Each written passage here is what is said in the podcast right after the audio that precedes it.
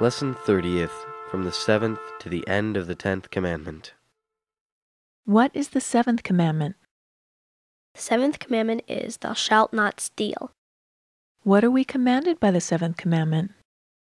By the seventh commandment, we are commanded to give to all men what belongs to them and to respect their property. What is forbidden by the seventh commandment? The seventh commandment forbids all unjust taking or keeping what belongs to another. Are we bound to restore ill gotten goods? We are bound to restore ill gotten goods or the value of them as far as we are able, otherwise, we cannot be forgiven. Are we obliged to repair the damage we have unjustly caused?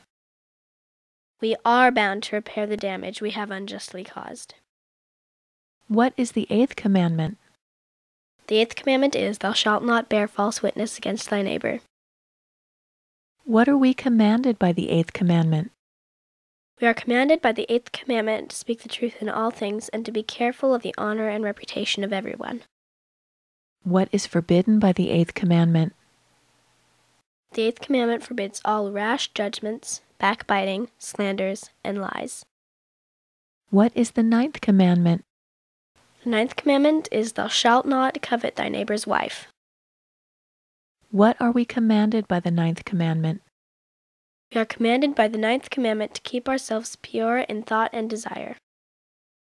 What is forbidden by the ninth commandment? The ninth commandment forbids unchaste thoughts, desires of another's wife or husband, and all other unlawful impure thoughts and desires. What is the tenth commandment? The tenth commandment is, Thou shalt not covet thy neighbor's goods. What are we commanded by the tenth commandment? By the tenth commandment, we are commanded to be content with what we have and to rejoice in our neighbor's welfare. What is forbidden by the tenth commandment? The tenth commandment forbids all desires to take or keep wrongfully what belongs to another.